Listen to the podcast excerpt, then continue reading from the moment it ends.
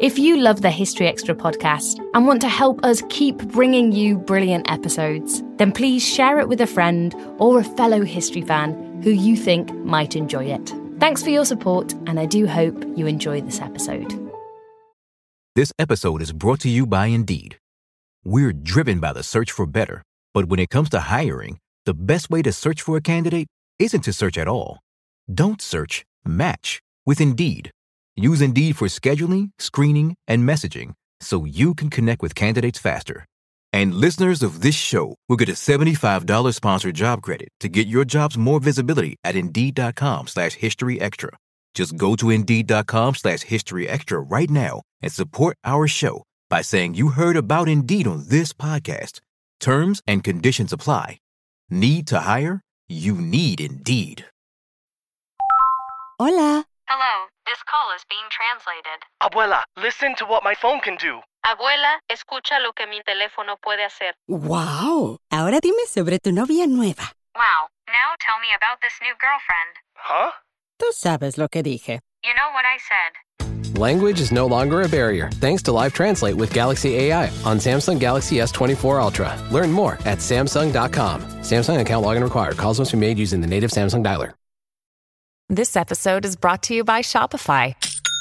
Forget the frustration of picking commerce platforms when you switch your business to Shopify, the global commerce platform that supercharges your selling wherever you sell. With Shopify, you'll harness the same intuitive features, trusted apps, and powerful analytics used by the world's leading brands. Sign up today for your $1 per month trial period at shopify.com slash tech, all lowercase. That's shopify.com slash tech. Another day is here, and you're ready for it. What to wear? Check. Breakfast, lunch, and dinner? Check. Planning for what's next and how to save for it? That's where Bank of America can help. For your financial to-dos, Bank of America has experts ready to help get you closer to your goals. Get started at one of our local financial centers or 24-7 in our mobile banking app. Find a location near you at bankofamerica.com slash talk to us. What would you like the power to do? Mobile banking requires downloading the app and is only available for select devices. Message and data rates may apply. Bank of America and a member FDIC. Welcome to the History Extra podcast. Fascinating historical conversations from BBC History Magazine and BBC History Revealed.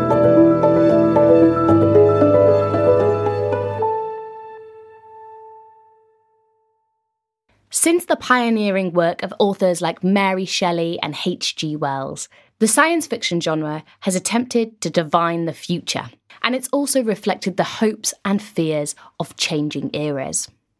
In today's Everything You Wanted to Know episode, Professor Roger Luckhurst from Birkbeck University of London tackles listener questions and popular internet search queries about the history of all things sci fi.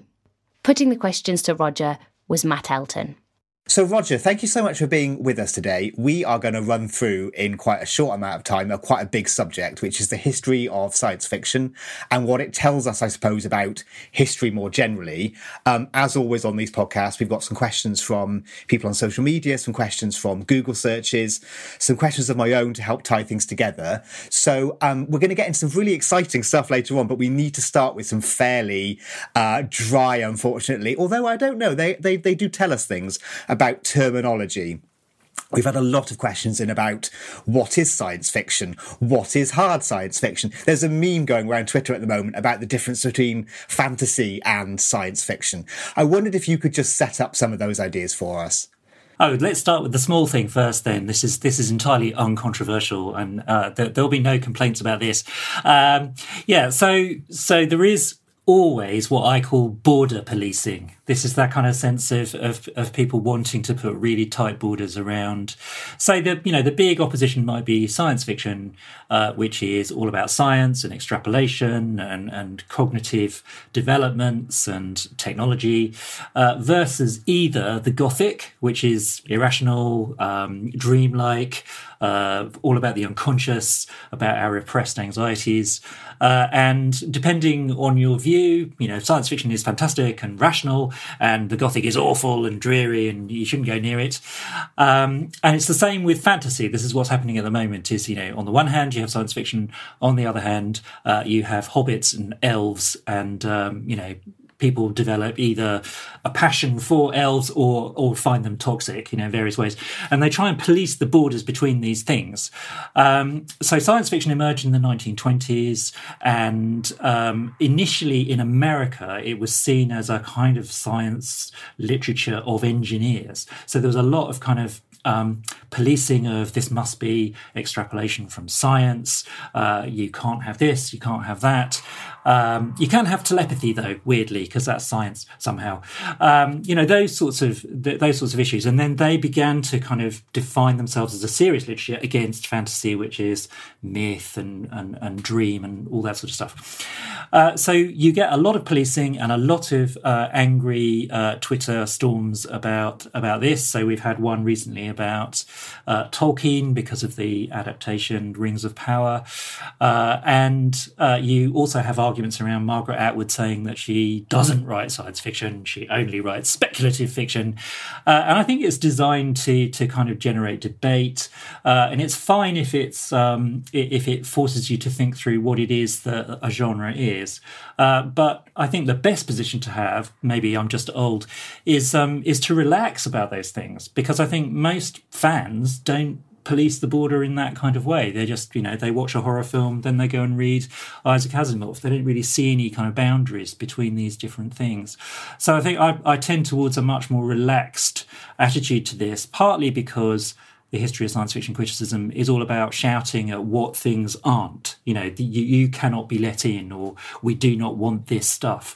Uh, and nevertheless, it's still there, and people still read it. So why don't we obey what the what what the readers do? In fact.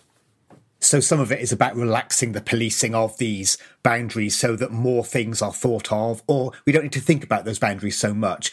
I mean, we, we, we there's it is something that seems to sort of animate people, not necessarily in a negative way. Um, and another question, we've got a question from Liam Keogh here, who says, what is considered the first science fiction literature and what themes did it cover? Now, I know this taps into a whole other range of issues. I mean, his question is interesting though, because what he's asking is what is generally considered to be, which I think is a, maybe a safer thing. Yeah, that is that's right, and I think the answer is that there are multiple answers. Um, so, so that I think we need to be aware of that. So, so many people say um, when H.G. Wells wrote uh, The Time Machine and published it, it was called a scientific romance. Uh, and then uh, 30 years later in America, um, someone coined the really awkward phrase science fiction uh, which became science fiction in 1929. So there you go, quite straightforward naming. But actually, of course, there's a really long prehistory here, and other people go for uh, Mary Shelley's uh, Frankenstein, which is 1818, and that certainly is a new kind of Gothic, uh, which is using science and materialism as the kind of basis for its horror. So you know, generating the spark of life with electricity uh, rather than any supernatural means. Uh, those sorts of those sorts of debates around her. So you have a father of science fiction and a mother of science fiction. Um, but then if you include utopian literature in this, of course, uh, More's Utopia was written in 1516. Uh, and there are centuries of people who write and imagine utopias, which might be in different spaces, so they might be somewhere set somewhere else, but they're also often set in a different time. So they might be in the future or they might be in the golden age of the past. Uh, and all the way through, particularly the 18th century, you have lots of people writing hundreds and hundreds and hundreds of utopias, women only ones, men only ones, um, you know, the end of all alienation, delight, and, and so on. Um, so there are lots of multiple kind of origins. And I think that's the best way of thinking about it. Uh, is that um, there are many answers to this question, uh, and that's also fine. And and I think we'll get into um, Shelley and H.G. Wells, who you mentioned there, who are two really powerful and influential figures. I wanted to go back briefly to talk about utopias, and this is an idea that I think we'll come back to a couple of times. What does it tell us that the idea of a utopia or various utopias was so compelling for people in the 18th century? Uh, well, I think it's a it's a kind of an impulse that, that that stays broadly the same all the way through from from the beginning. So, someone like Thomas More is uh, he sets up a utopia on an island, uh, utopos, which means no place, uh, but also the good place. So it's a, like a pun, uh, and it's it's quite clearly a, a sort of political statement about uh, what the hell's wrong with uh, England and what you could do to put it right, you know, in your imagined kind of space. And actually, Plato's Republic might might be regarded as one of those, except that he banishes all poets and artists. So, you know, a uh, bit tricky. Um, in the 18th century, uh, you have um, a huge eruption of the, those utopias because I guess the, we're, we're at the beginnings of um, a new economic form, capitalism, uh, and that causes uh, some people to kind of you know rush ahead in their mercantile adventures. Uh, but clearly, there is also a cost to that. There's a change, it's a shift that people find very traumatic. Uh, and so they're trying to imagine alternatives, other kind of ways of, of doing things. Uh, one of my favourite utopianists is um, Charles Fourier, uh, uh, and he formed a whole movement of Fourierism. Uh, and he, he he went through the French Revolution in 1789. Uh, his family lost all of his money. he had a miserable time as a as someone who was a merchant and then you know lost his living basically. And he retreated and wrote this whole sequence of very extraordinary books, uh, which was his imagined perfect utopia, which only had 1,620 people in it, uh, and uh, lived in this co- collective house, and and everyone could combine with everyone else. There was no alienated labour. Everyone could have sex with everybody else. It was all lovely. In fact, it was so lovely that this would produce a, a wholesale change in the earth itself so that the sea would turn into lemonade that would be drinkable. Um, of course, uh, and this sort of wonderful uh, utopian kind of imagining, and they, uh, even if it's slightly mad, it had a really big influence on things like Marxism and uh, utopian communities in America, all the way through the 19th century. So you know you have these mad dreams that nevertheless people t- pick up and run with and try and explore in various kinds of ways. So and that's what science fiction does too. You know, it takes our present and sort of nudges some things slightly into the future. So it's both informed by and informs historical kind of reality of the past, if that makes sense. Yeah, it does make sense because because what you I think you say is so, none of us know what the future is, right? So uh, and we don't know from minute to minute, but you extrapolate certain things. So some people say that science fiction is a literature of extrapolation. So you take a device that's just emerged, something like a mobile phone, uh, and you just nudge it. What's it going to be like? What's it going to do to us uh, in fifty years' time? Because it does change our our brains. In fact, you know, it changes our attention span. It changes what we uh, how we communicate with each other. What's going to happen in 50 years' time if you just extrapolate from that one device forward? So that's quite often a, a, a common way of thinking about science fiction. In other words, it's as much about the present and how we're imagining future than it is about the future because of, of course many of them are wrong. Some of them are sometimes weirdly right but actually uh, most of the time it's wrong. But that doesn't matter. It's not it's not about that. It's about how we right now imagine our future or can't imagine a future. You know so we're full of apocalyptic doom laden dystopias at the moment because of climate change and other issues. Um, can we imagine a future? It's really difficult um, in this scenario to imagine a future but some people nevertheless use science fiction to try someone like Kim Stanley Robinson uh, says he has a commitment to write utopias because you know you need to need to offer solutions to what seem like utterly intractable problems. Something that I think is really interesting is that some of these ideas have proven so powerful and so long lasting, it can be hard to keep in mind just how long ago they were written. So, Swede in Hungary on Twitter was among the many people to ask about Frankenstein, which you've talked about previously. Um, is it right to see Gothic literature, uh, which I suppose Frankenstein partly fits, as being the genre from which science fiction emerged? Um, in some respects, yes. So the Gothic, um, which uh, people tend to say is um, emerging in the 1760s. So uh, some people say that the first Gothic romance is uh, Horace Walpole's um, uh, The Castle of Otranto, which came out in 1764.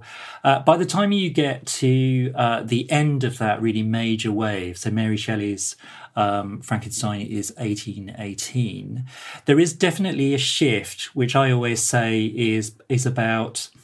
Um, a move from the authority of religion. So there's a kind of terror in the early Gothic of uh, particularly of Catholicism and of priestcraft and tyranny and, and, and superstition, uh, but nevertheless a, a, dreaded fear of what's going to happen to the soul. uh, and in Frankenstein, it's it's all about um, the, the, the kind of religious framing of that, very scandalously, because um, Mary and Percy Shelley were publicly atheists, which was you know a, a very daring and dramatic um, position to have, and and actually you know it was illegal to publish things on the, the, those kinds of topics quite often, um, but it's an entirely scientific frame for Frankenstein. So so this is getting together really gruesomely body parts arguing that the spark of life the vitalist spark is electricity. Mary Shelley went to see um, uh, exhibitions of, you know, frogs' legs famously being sparked after after apparent death. They seem to be alive, and they did lots of gruesome experiments on recently executed prisoners where they would try and spark them to life just after they've been uh, executed, hanged, um, and, and and so that that's a scientific frame. The horrors now are the things that man can do. So the the, the, the kind of subtitle of Frankenstein is a modern Prometheus Prometheus because Prometheus stole the fire from the gods. And here we've got a, a story, the classic story, the Frankenstein science story of um, a scientist who steals the kind of godly power to create life. So it's a totally different paradigm by, by that point. Uh, and that's what begins to, I think, there's a good argument for, for arguing that the, the authority of science grows and grows and grows in the 19th century, so that by the time you get to H.G. Wells, he is the one of the first people to be trained to teach science in schools and, and, and universities. This hadn't happened before. It's all the authority of the classics and of theology that is being displaced, and Wells is the kind of product of that. But Mary Shelley is the first kind of early flag wave. And Shelley and her work really encapsulate, is it fair to say, a moment of shifting in society between the importance of religion and the importance of science. Does it tell us anything else about that particular moment in time? Uh, it tells us tells us an awful lot actually, and this this is the case of, of I think any book that you put in historical context, but particularly Mary and Percy Shelley, who were these um, radicals and dissidents, uh, scandalous figures who were interested in science and uh, medicine and uh, uh, explored different kinds of ways of living. So they went into exile because they were so kind of scandalous. And it's not just Frankenstein, because Mary Shelley went on to write The Last Man in 1826, which people have been reading very closely in the last two years because it's about a pandemic. Uh, and it's one of the first Last Man books. In other words, you know, everyone kind of dies off and you have one, one figure. And that's a, an amazing description of the slow spread of a fatal disease from the East uh, and the sort of panic that happens and the and the emptying out of London. It's very spooky to to, to read. It even has a a politician, he's a prime minister who is uh, relentlessly optimistic and says, "Fine, it's fine. It won't touch us at all." So there's, you know, reading that, you just think this is truly extraordinary. Actually, um, that that one of those origins there, and it's all scientific, right? It's all about viruses and medicine and and um, and pandemic. It's not a kind of religious basis for that for that vision. So moving on to H.G. Wells, um, Gavin Griffiths on Twitter asks, was H.G. Wells the first writer to think of time travel or a time machine?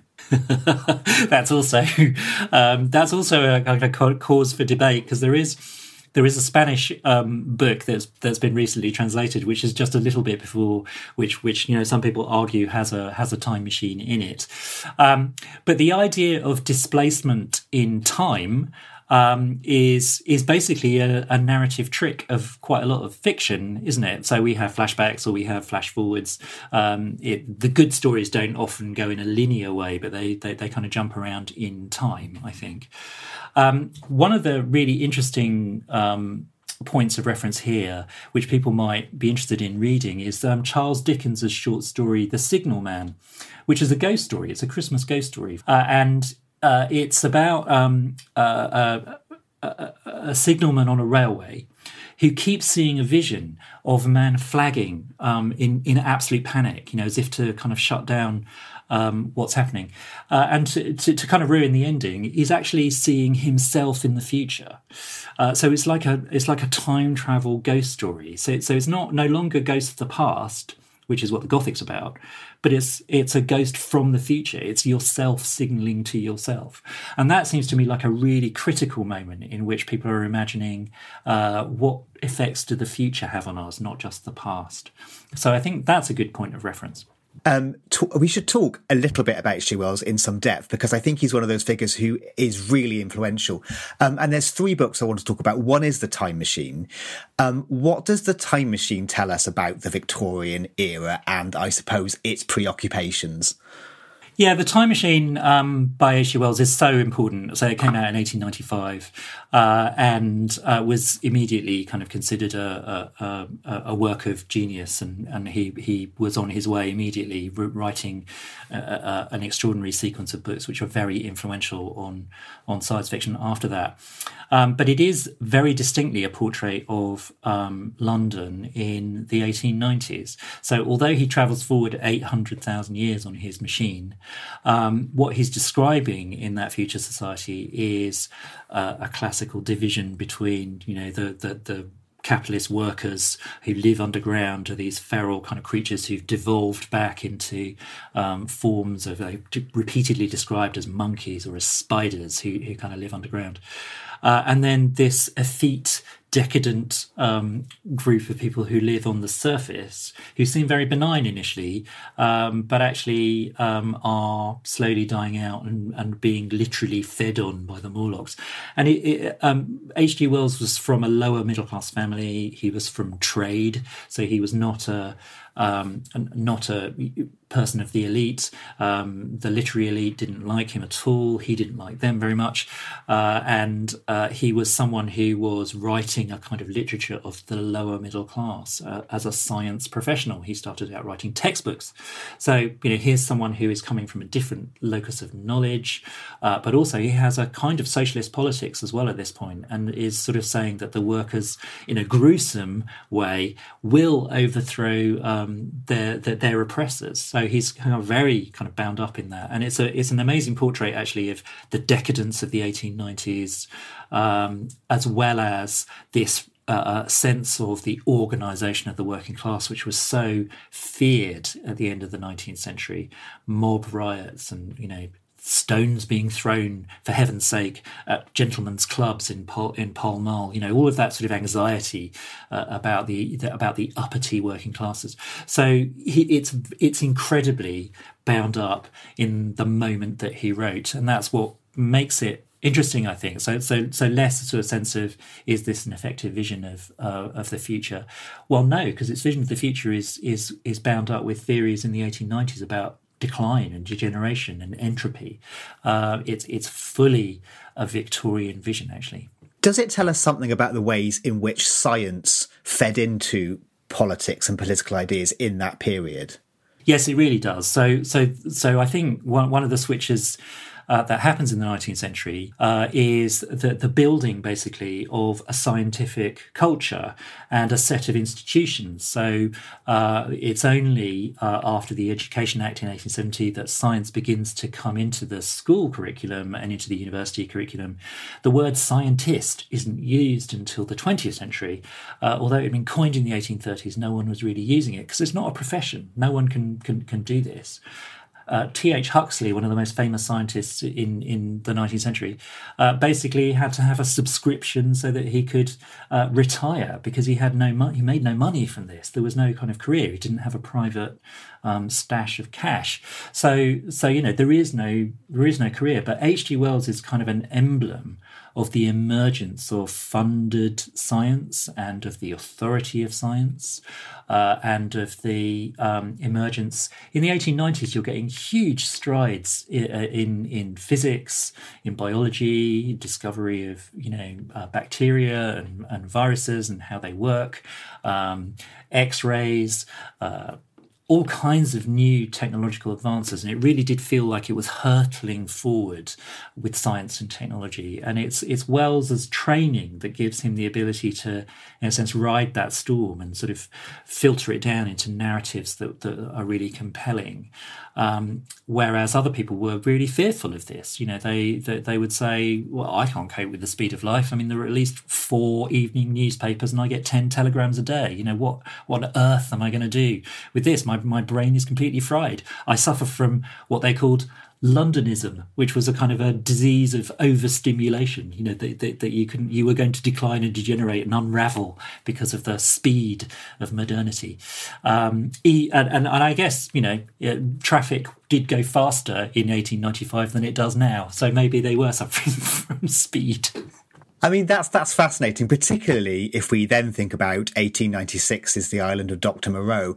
Is that also a book about fear of what might happen to society and about what society has already become as well? Yes. So the island of Dr. Moreau, uh, which came out the year after uh, the Time Machine, is you know it gives you another branch of um, this crossover between Gothic and uh, science fiction. I think because it is truly gruesome. It's about a doctor who is in uh, an on an isolated island, is basically splicing up animals and and and, and producing new uh, horrific creatures, and then trying to educate them, give them language, turn them into um, human beings, give them this kind of sense of, of, of uh, humanity.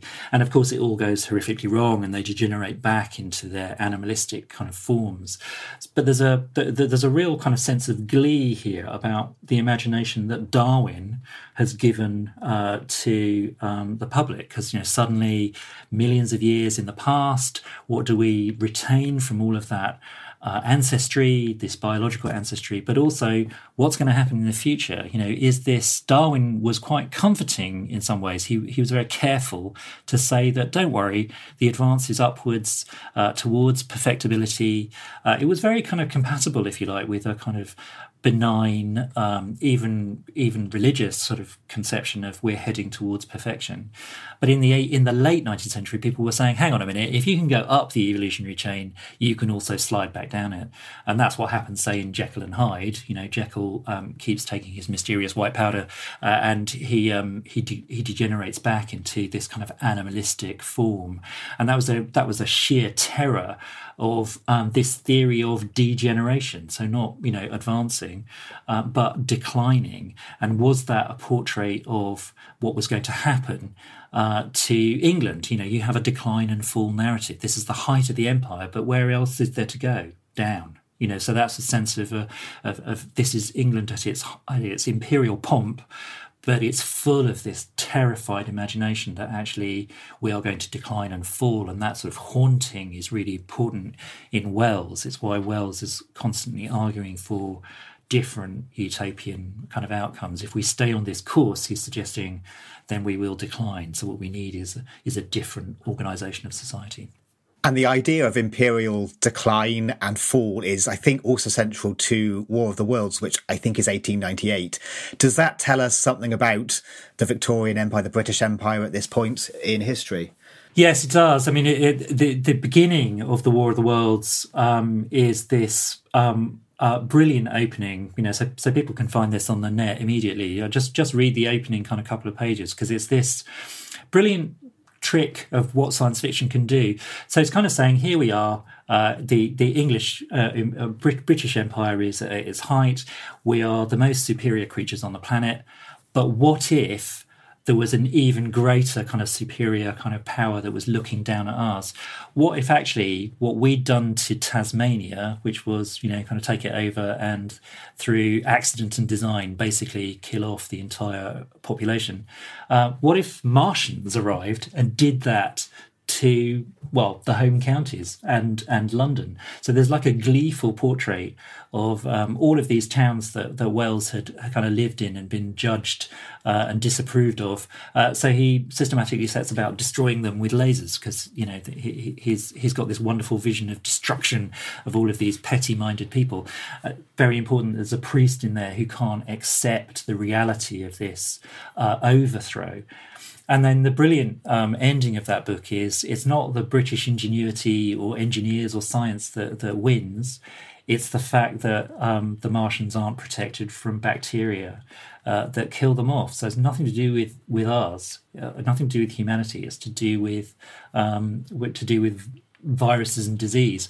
And that's a sense of, of, again, another sort of switch, another really satirical subversion of um, British imperial power is uh, what Wells is after at that point. It's a very brilliant book, I think. Still to come on the History Extra podcast. H.G. Wells predicted an atom bomb uh, in 1914, and he thought it would emerge around about 1945. So that's kind of a fairly amazing kind of sense of, of, of what they were understanding about, you know, the, the projection into the future. You can release this extraordinary energy.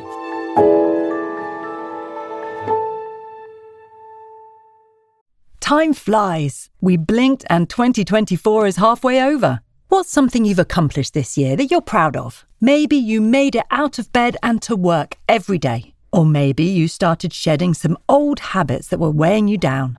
But even when you're making progress, life can feel like it's moving too fast. We can't slow time down, but we can give you a moment every week to hit pause, set intentions, and reset Therapy is a guaranteed time to check in on how you're feeling, what you want to do more of, and what you want to change. Otherwise, it's easy to keep going through the motions without getting what you want out of life. BetterHelp offers affordable online therapy on a schedule that works for you. Connect with a licensed therapist by text, phone, or video call. You can start the sign up process in minutes and switch therapists anytime. Take a moment with BetterHelp.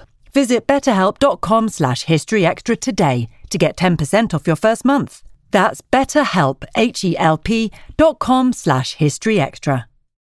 This episode is brought to you by Indeed. We're driven by the search for better, but when it comes to hiring, the best way to search for a candidate isn't to search at all. Don't search, match with Indeed. Use Indeed for scheduling, screening, and messaging so you can connect with candidates faster. And listeners of this show will get a $75 sponsored job credit to get your jobs more visibility at Indeed.com slash History Extra. Just go to Indeed.com slash History Extra right now and support our show by saying you heard about Indeed on this podcast. Terms and conditions apply. Need to hire? You need Indeed. Hola. Hello, this call is being translated. Abuela, listen to what my phone can do. Abuela, escucha lo que mi teléfono puede hacer. ¡Wow! Ahora dime sobre tu novia nueva. Wow, now tell me about this new girlfriend. Huh? Tú sabes lo que dije. You know what I said. Language is no longer a barrier thanks to Live Translate with Galaxy AI on Samsung Galaxy S24 Ultra. Learn more at Samsung.com. Samsung account login required. Calls must be made using the native Samsung dialer. Hmm. And it's interesting that it's not military might that defeats them, but it's science. It's it's science in its purest form, I suppose. Yeah, or else it's it's it's biology, you know, because science doesn't kind of come into this really. I mean, the the the, the defences that human humanity have against the Martians don't work at all, and they might think that they're at the height of scientific power, but actually, it's the pure fact of biology. You know, if you come from somewhere else, um, then um, you're going to be susceptible to diseases, and this is what happens with settler colonialism. So, you know, it's why when you arrive uh, in this virgin territory, so thought of uh, in North America, um, the, the, what you do basically is transmit all kinds of diseases that kill off the natives because they have no, they've built up no immunity to those kinds of things. Uh, so it's it's mass slaughter or, or purely by accident, and that's what um, the War of the Worlds is also just neatly inverting. What if we were the object of that. What if someone brought us a disease or a, an illness that we have no immunity to? And we've also been living through that in the last two years, haven't we? Turning to uh, search engine results, it's interesting. A huge portion of them are about three male American authors, all born in 1920. And I want to talk about them a bit. And then I also want to talk to you about whether it's a coincidence that they share those characteristics. So they're Isaac Asimov, Ray Bradbury, and Frank Herbert. Agrobiodiverse on Twitter asks, who is the greatest English language science fiction writer and why is it Isaac Asimov? So that's the, that's the kind of the tone. I wanted to talk to you about um, why the ideas of these three men have proven so powerful and so long lasting, I suppose. Yeah, so I think the the shift um, comes from H.G. Wells and the English or British scientific romance, which is you know it, develops in the 1890s and gets very kind of fixed quite quickly. And you can see Arthur C. Clarke actually as at the end of that tradition as well. He, was someone who who's kind of directly influenced by uh, Wells. So there's kind of a continuity there. But what happens in the 1920s uh, is uh, a very specific set of circumstances in America, uh, which which develop um, these pulp magazines. So it's Hugo Gernsback, who is uh, a guy who publishes, uh, he's an entrepreneur in radio technology. So this is the beginning of people building their home radios and communicating with each other, which is very big in America, CB radio, all that sort of, sort of stuff. Uh, he, he develops all of these kind of pulp magazines around that. And then he just starts adding fiction in, but then realizes that all he can do is just is just reprint old H.G. Wells stories. Uh, so then he starts trying to commission um, new things to come through, and that's where science fiction is named. That's where it comes from. And in 1929, you get astounding science fiction, which is often considered to be the home of American engineer hard science fiction. So this sort of extrapolative idea. Uh, so it's very important that people um, writing in that have a kind of authority training in science. And that's certainly uh, what Asimov has, who was a chemist. Uh, and I mean, Frank Herbert's mind was extraordinary, but he he was really interested in ecology and biology and science. Ray Bradbury, a bit more of a kind of fantasy um, uh, crossover figure, uh, softer science fiction. He was not so keen on um, hard extrapolative uh, kind of science fiction. And in the 1930s, there is just simply a place for people like that to publish an awful lot of stuff and kind of grow up in public, really. Uh, and uh, it's very unusual unusual community in that they have very active letters pages, and uh, the, the, letter writers themselves become writers. So this is quite often how people kind of start: is that they move into these uh, kind of areas. Uh, and then, and, um, and another figure I would add, who's who's probably more important than all of those three, I would say, controversially, is Robert Heinlein, uh, who was also, you know, trained uh, scientist and worked as an engineer uh, in um, in the war uh, for the navy. He'd been in the he'd been in the navy, um, and Astounding Science Fiction's editor John Campbell was someone who was also trained in science and was very uh, strict about um, the rules of what what what science fiction kind of could do. So I think there's a kind of whole cluster here that makes American science fiction in the 20s and 30s really specific, and that's where those key figures uh, emerge from. Was it Heinlein who wrote Starship Troopers? Or, or so the, Heinlein the did that... write, yeah, that's right. Heinlein, so Robert Heinlein um, was uh, really crucial in a way for uh, a post-war shift, which was that he started out in magazines and, and pulp magazines and, and, and wrote quite a lot of short stories. Um, but in the immediate post post 1945 period, he was the first science fiction writer to kind of get a book deal uh, with a major mainstream publisher. And that changes the whole nature of where science fiction is published in America. It moves from magazines, pulp magazines, to um, paperbacks and, and that sort of mass selling of paperbacks. And Heinlein was the first person really in this genre, which was very low and very minor and considered, you know, not at all important he was making money out of this. He was making a very, very good living indeed out, out of this kind of stuff. And he also targeted young adult readers, as we would now call it, uh, a whole series of books focused around uh, young protagonists and, and so on. So he was very influential. He was also fabulously right wing. Uh, and um, Starship Troopers, which came out in 1959, the brilliant film version by Paul Verhoeven. Uh, I always recommend. Uh, it's so funny, um, but that is a very divisive book because it kind of argues that America should be a militaristic society. Everyone should go through military training. You can't vote unless you've been been in the army and done your service, you know, that sort of thing. And you must relentlessly attack all alien life forms um, which are a threat to your dominance, you know. So it's a very kind of strong politically uh, from the right. And you get someone like Ray Bradbury, who's much more identified with a kind of softer left, a liberal kind of approach to these sort of things, writes very mournfully about the nuclear age.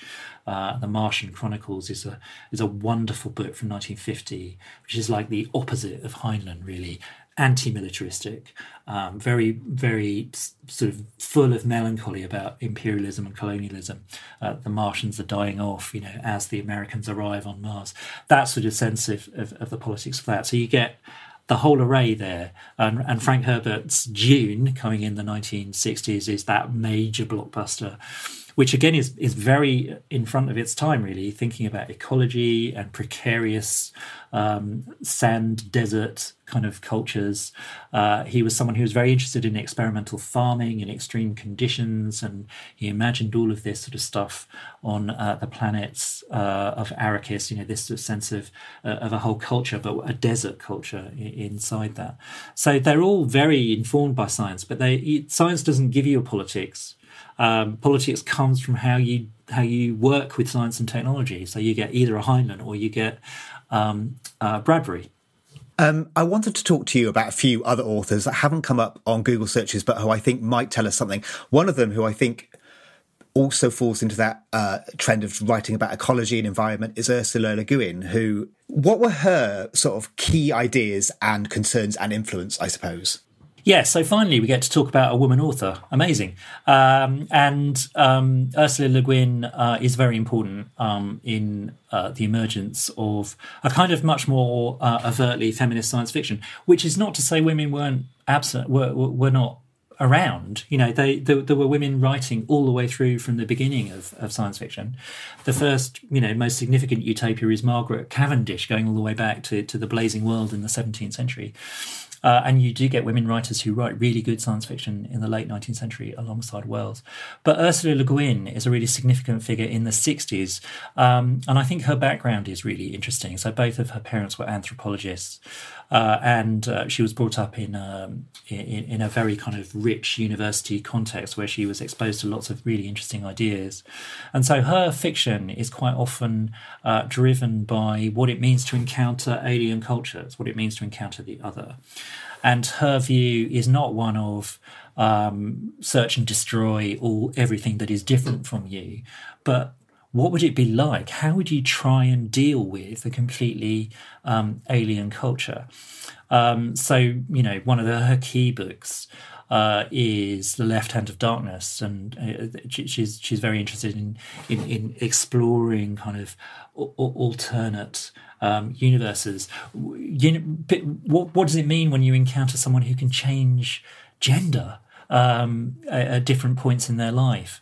Um, what would that do to your whole kind of system of, of belief and thought? It completely throws the, the narrator in quite interesting ways.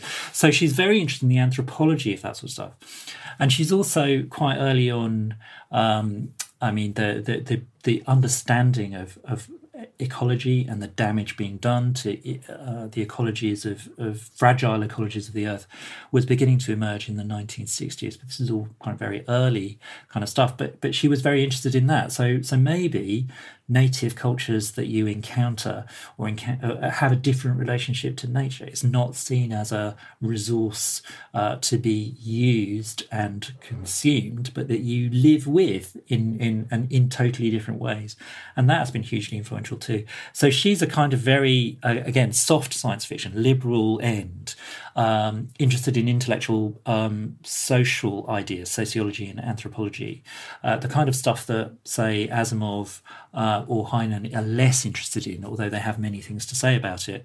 Uh, her focus is not on hard technology necessarily, but on uh, these ideas of encounter, I think. So she's crucial. Another figure is Stanisław Lem, who um, is Polish. I believe. Um, what were his concerns and ideas? Um, and what do they tell us about that point, I suppose, in European and international history? Yeah, it's so important to, and I hope we can say more about this uh, towards the end, but it's so important to have a kind of international or multinational perspective for, for science fiction. Um, so we're beginning to understand that that um, although we've had this endless argument about is H.G. Wells the father of science fiction, actually there are lots of traditions that were emerging at around about the same time in many different kind of um, nations, um, and so there is a kind of tradition in Russian writing and Soviet uh, Union writing, which of course is very interested in utopia. In fact, the Bolsheviks who who who drove the revolution wrote science fiction. They wrote utopian kind of science fiction, some of them quite explicitly. Um, uh, and you know, were very interested in, in the politics of, of, of, that, of projecting futures. They were very interested in futurism, that's, those sorts of ideas.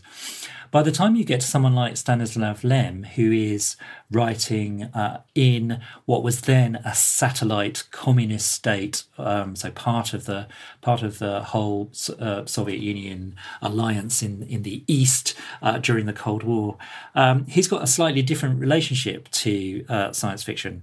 So the virtue of it is that it can be allegorical. That is, you can write about the state that you're in without directly criticizing the state, because as soon as you do, your work gets suppressed.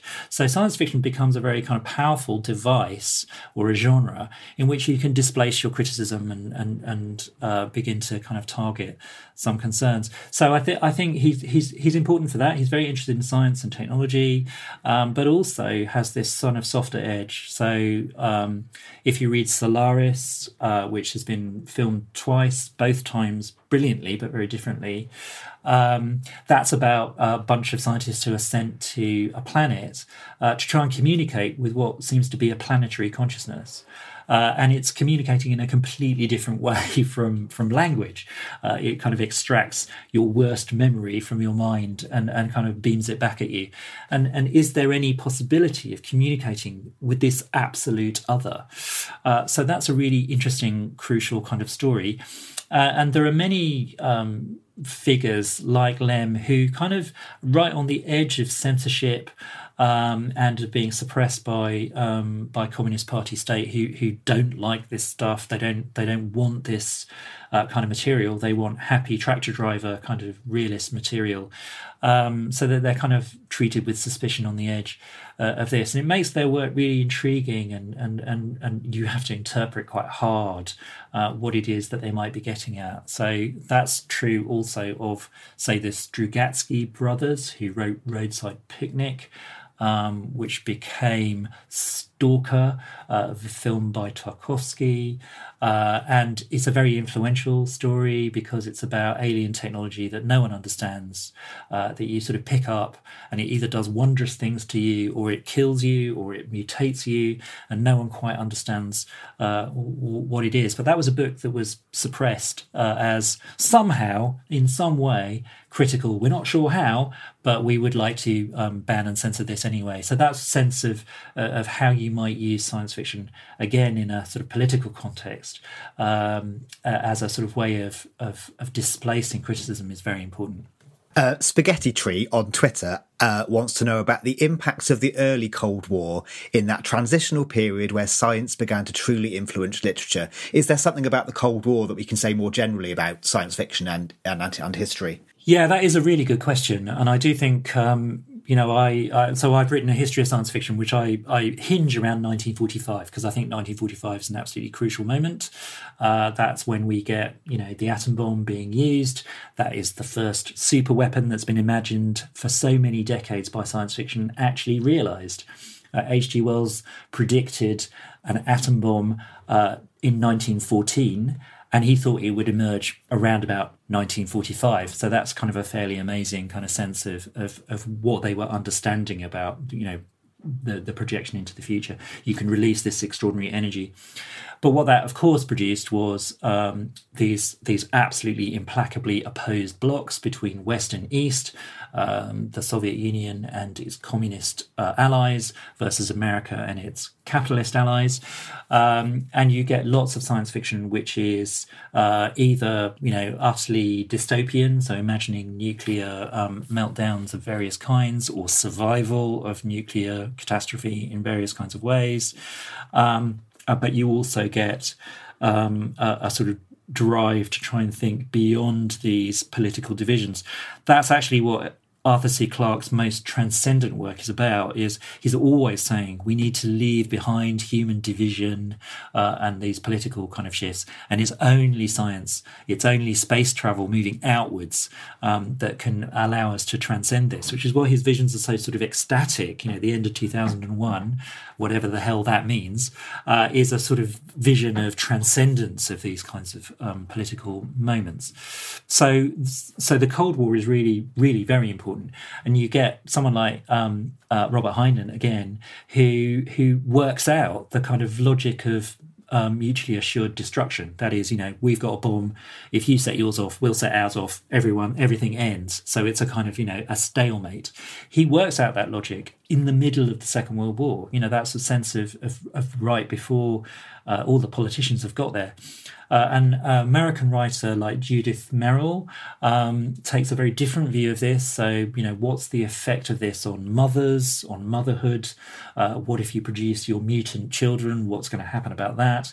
Um, Octavia Butler, another really important writer uh, emerging in the 1970s, is sort of saying that humanity is is kind of doomed with this Uh, kind of violence and, and, and and constant drive to domination.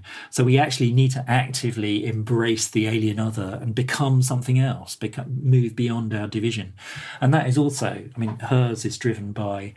Um, a question around race. She was one of the earliest um, black women science fiction writers, but it's also clearly a Cold War logic as well of, of let's just move beyond this kind of division and you get really weird things uh, happening. So that in um, 1980s, some some listeners might remember that Ronald Reagan had this whole project called Star Wars, which was you know to kind of put um, a defense system in space.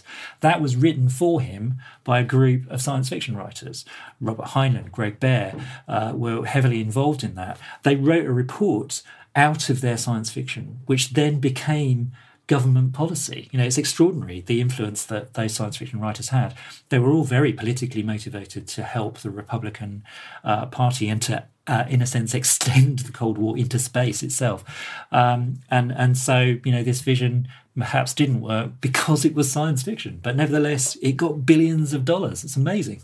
Uh, that leads nicely, actually, talking about the ideas in which science fiction has influenced reality. NP Ryan on Twitter uh, asks Is it right to say that Churchill's initial fear that Londoners wouldn't come back out of underground stations if allowed to shelter from bombs in them came from the time machine, the H.G. Wells story? Do you know whether that's true or not? I, don't, I, can't, I can't answer whether it's specifically true or not, but I think there is a, that was certainly the, the view was that if people were uh, allowed to go into the underground system, um, then they would never come out, and the, the, kind of the economy would would sort of collapse. So there was a genuine kind of fear about that. There is a sort of imagination of science fiction which is kind of bubbling around, uh, which has these visions of, of underground living, which become even stronger in the Cold War. So bunker living and this idea of of, of we all uh, ending up in bunkers. There's a great novel by Philip K. Dick, the 1950s American uh, writer called The Penultimate Truth, which is where humanity is has basically been for decades living in bunkers underground, watching news feeds of robots fighting a war on the surface. And they discover that the robots are just simply making films uh, and that there has been no war for, for, for decades. And they've all been tricked into this kind of system by artificial intelligences. So, you know, there is a, a, a sense of a, of, of, a bunker kind of um, imagination to science fiction. So maybe Churchill was picking up on that. He did read absolutely everything. We should return to the idea that you mentioned earlier about other traditions or other voices that haven't been given perhaps the recognition that they might otherwise deserve. Who should we champion? Who should we highlight that we haven't already talked about in this conversation? Yeah, so I mean, I think there are many. Um, it's a golden age right now. It's a golden age of science fiction. Really, there's so many, so much extraordinary work. But I think what's extraordinary about it is this explosion across the whole globe. So it's now impossible for um, you know someone like me to sit here and say I've read you know everything in science fiction. You might have been able to do that maybe in 19 50 uh, and and it's becoming very difficult. But now it's simply impossible. And we need kind of experts who um, there's a whole uh, indian kind of science fiction world. Uh, there's a whole um, african science fiction. Lots of different kind of countries producing lots of different kinds of work. Um, i've just been reading the old drift by Namwali Serpell which won um, the best science fiction novel uh, arthur c clarke award in 2020 and that's set in zambia and you just think, is this a science fiction novel? And it slowly, carefully does take you into a science fictional world in a really clever, ingenious kind of way. And it feels very uh, significant, vital, important kind of work that's that, that's being done. There's a thing called Gulf Futurism, which is uh, a kind of science fiction that's emerging from the Middle East. So Frankenstein in Baghdad, uh, amazing um, book by Ahmed Saadawi, uh, which reimagines the the monster in the middle of um, the, the, the Iraq War. Uh, this is a monster that put together from the body parts of people who've been blown up in the explosive um, in, explosions, uh, and it kind of enacts the revenge of all the people who've been killed. It feels like a completely new, brilliant um, uh, world of invention. So there's loads of stuff that's going on. And um, if people are able to get to, to London in October, there is a whole massive exhibition called Science Fiction uh, at the Science Museum, which is trying to explore these ideas. I was involved in the development of that over the last five years, and they've been really committed to this idea of of a, of a global vision. Um, so there's a there's a quick way of doing that. It, it, it's going to be a great exhibition. Thank you so much. I wanted to end with just a few quick questions. Um, we've had LDOP Exeter asks, What sci fi tropes have we achieved? And they suggest sliding doors, data pads, medical scans. And what have we missed? hoverboard, Soylent Green. I mean, some of them I'd argue it's a good thing we've missed. Is, is, is, there something we can say about the shape that history has taken compared to the shape that science fiction offered? Or is that too, too impossible? Yeah, I mean, I think uh, it's a really good question. It's a perennial question as well. So, should you measure science fiction by you know what it accurately predicts? Uh, and there is a there's a there's a famous book and phrase which is you know uh, where's my jetboard dude or whatever it was called. You know that that sense of where's my where where is all of this promise you know of, of this technology? It hasn't arrived.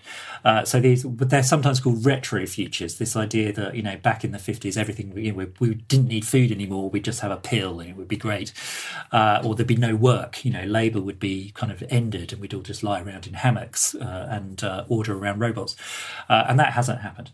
but on the other hand, I think it's much more interesting to look at how certain kind of imagination and and and uh, explorations of technology have slowly kind of arrived. So many people say that the um, the mobile phone in America has this very different flip kind of device, doesn't it? So you kind of often open it out, and that's all because of Star Trek. So you know it needed to be like the communicators in in, in Star Trek.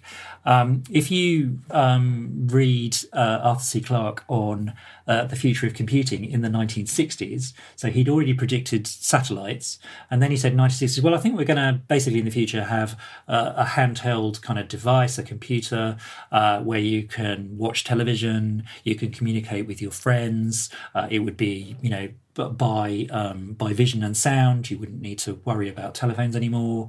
Uh, and and he's describing and also describing the shape when you see him on TV in the sixties of an iPad, and it's kind of fairly extraordinary that you can do that. People sometimes go to um, the kind of work of, say, um, James Cameron, a filmmaker, director who did Avatar, but also Steven Spielberg, um, who in his science fictions kind of he hires futurologists in order to try and just kind of tilt things um, slightly into the future. So, you know, their films are predicting, well, they, they create new technology. So why James Cameron takes so long to produce a film is he has to invent a camera to film it. Um, but in Spielberg's case, um, you know, eye, iris recognition, all that sort of stuff is, is going on in his his kind of films, and you know these these personal ads which kind of pick up your um, yeah, as you walk along a street they sort of pick up your um, signature uh, and uh, direct personal ads at you we've all been freaked out by what Instagram can do to you when it can really predict your desires in, in quite extraordinary ways. So that sort of sense of that artificial intelligence has obviously has been a kind of key idea and people are are we on the edge of what's called a technological singularity, which is where machines become conscious. Um, even just a couple of months ago, um, someone in Google said, "Wait a minute, I think this, th- I think my computer's just got just got sentient," uh, and he was promptly moved from his job. But actually, that idea of, of we're right on the edge of this kind of development is is is partly due to science fiction, partly due to science fiction being so fluid now with advanced technology companies, startup companies, you know, tech uh, kind of stuff. We all look to Elon Musk, who's doing research into telepathy effectively, uh, and also you know extended life research, which is massive in the Silicon Valley. Um, you know, will Walt Disney's head that's been frozen allegedly uh, be reanimated? Um, his family repeatedly deny that his head is frozen, by the way, uh, and um, you know that sort of culture of, of of can we escape the bounds of the human itself? It feels very kind of vibrant, and that's for me why science fiction is uh, so vital now. Is there's a sense of all the technology is accelerating. We're in the middle of a revolution, a digital revolution. We don't quite know where it's going. We can do these extraordinary things now with with gene editing. You know, do, do we have enough kind of moral, ethical um, capacities to control that? And it's science fiction that imagines both good versions and bad versions of, of what might come out of that and understanding the history of science fiction and how it's shaped our understanding of reality in the past can help us make sense of where we might be going in the future. Yeah, definitely. I mean, I, and and I think that's both you know both hard in the sense of technology and, and science, but also soft in the in the sense of what what are the political consequences of this kind of thing. So, you know, The Handmaid's Tale by Margaret Atwood, uh, written as an attack on uh, conservative Reagan um, world in the 1980s, suddenly gets this major new boost, um, not just from shifting um, media, so becoming a TV streamed series, but also because of a political context in which abortion is suddenly, you know, shifted in in the states, and all of the protests pick up on the imaginary of of um, of of Handmaid's Tale. So you get, you know, the handmaidens uh, who arrive at protests and so on. So it's very powerful, and that that kind of sense of she could see the kind of certain consequences of this, and isn't it freaky that a certain version of it has started to emerge, um, suggests the power of the imagination to project kind of forward and to warn, but also to em- embrace and celebrate as well as question or just say it's completely unpredictable what's going to happen. Um, it's a great book by Charles Stross called Accelerando, uh, which is about um, which is crazy because it's just a technolo- technological singularity happens, uh, but then it's completely unpredictable, you know, and um, you, you, can decide if you want to put your consciousness into a flock of birds for a while, if you like, and and things get crazier and crazier and weirder and weirder because it's no longer in our control. You know, that's a sense of technology just uh, producing itself and doing very weird and strange things. So you know, there's there's lots of ways of imagining the future which are really powerful still. That was Roger Luckhurst. The exhibition that Roger mentioned, Science Fiction Voyage to the Edge of Imagination, is running at the Science Museum in London until the 4th of May 2023. To find out more, visit sciencemuseum.org.uk. Thanks for listening to the History Extra podcast. This podcast was produced by Daniel Kramer Arden.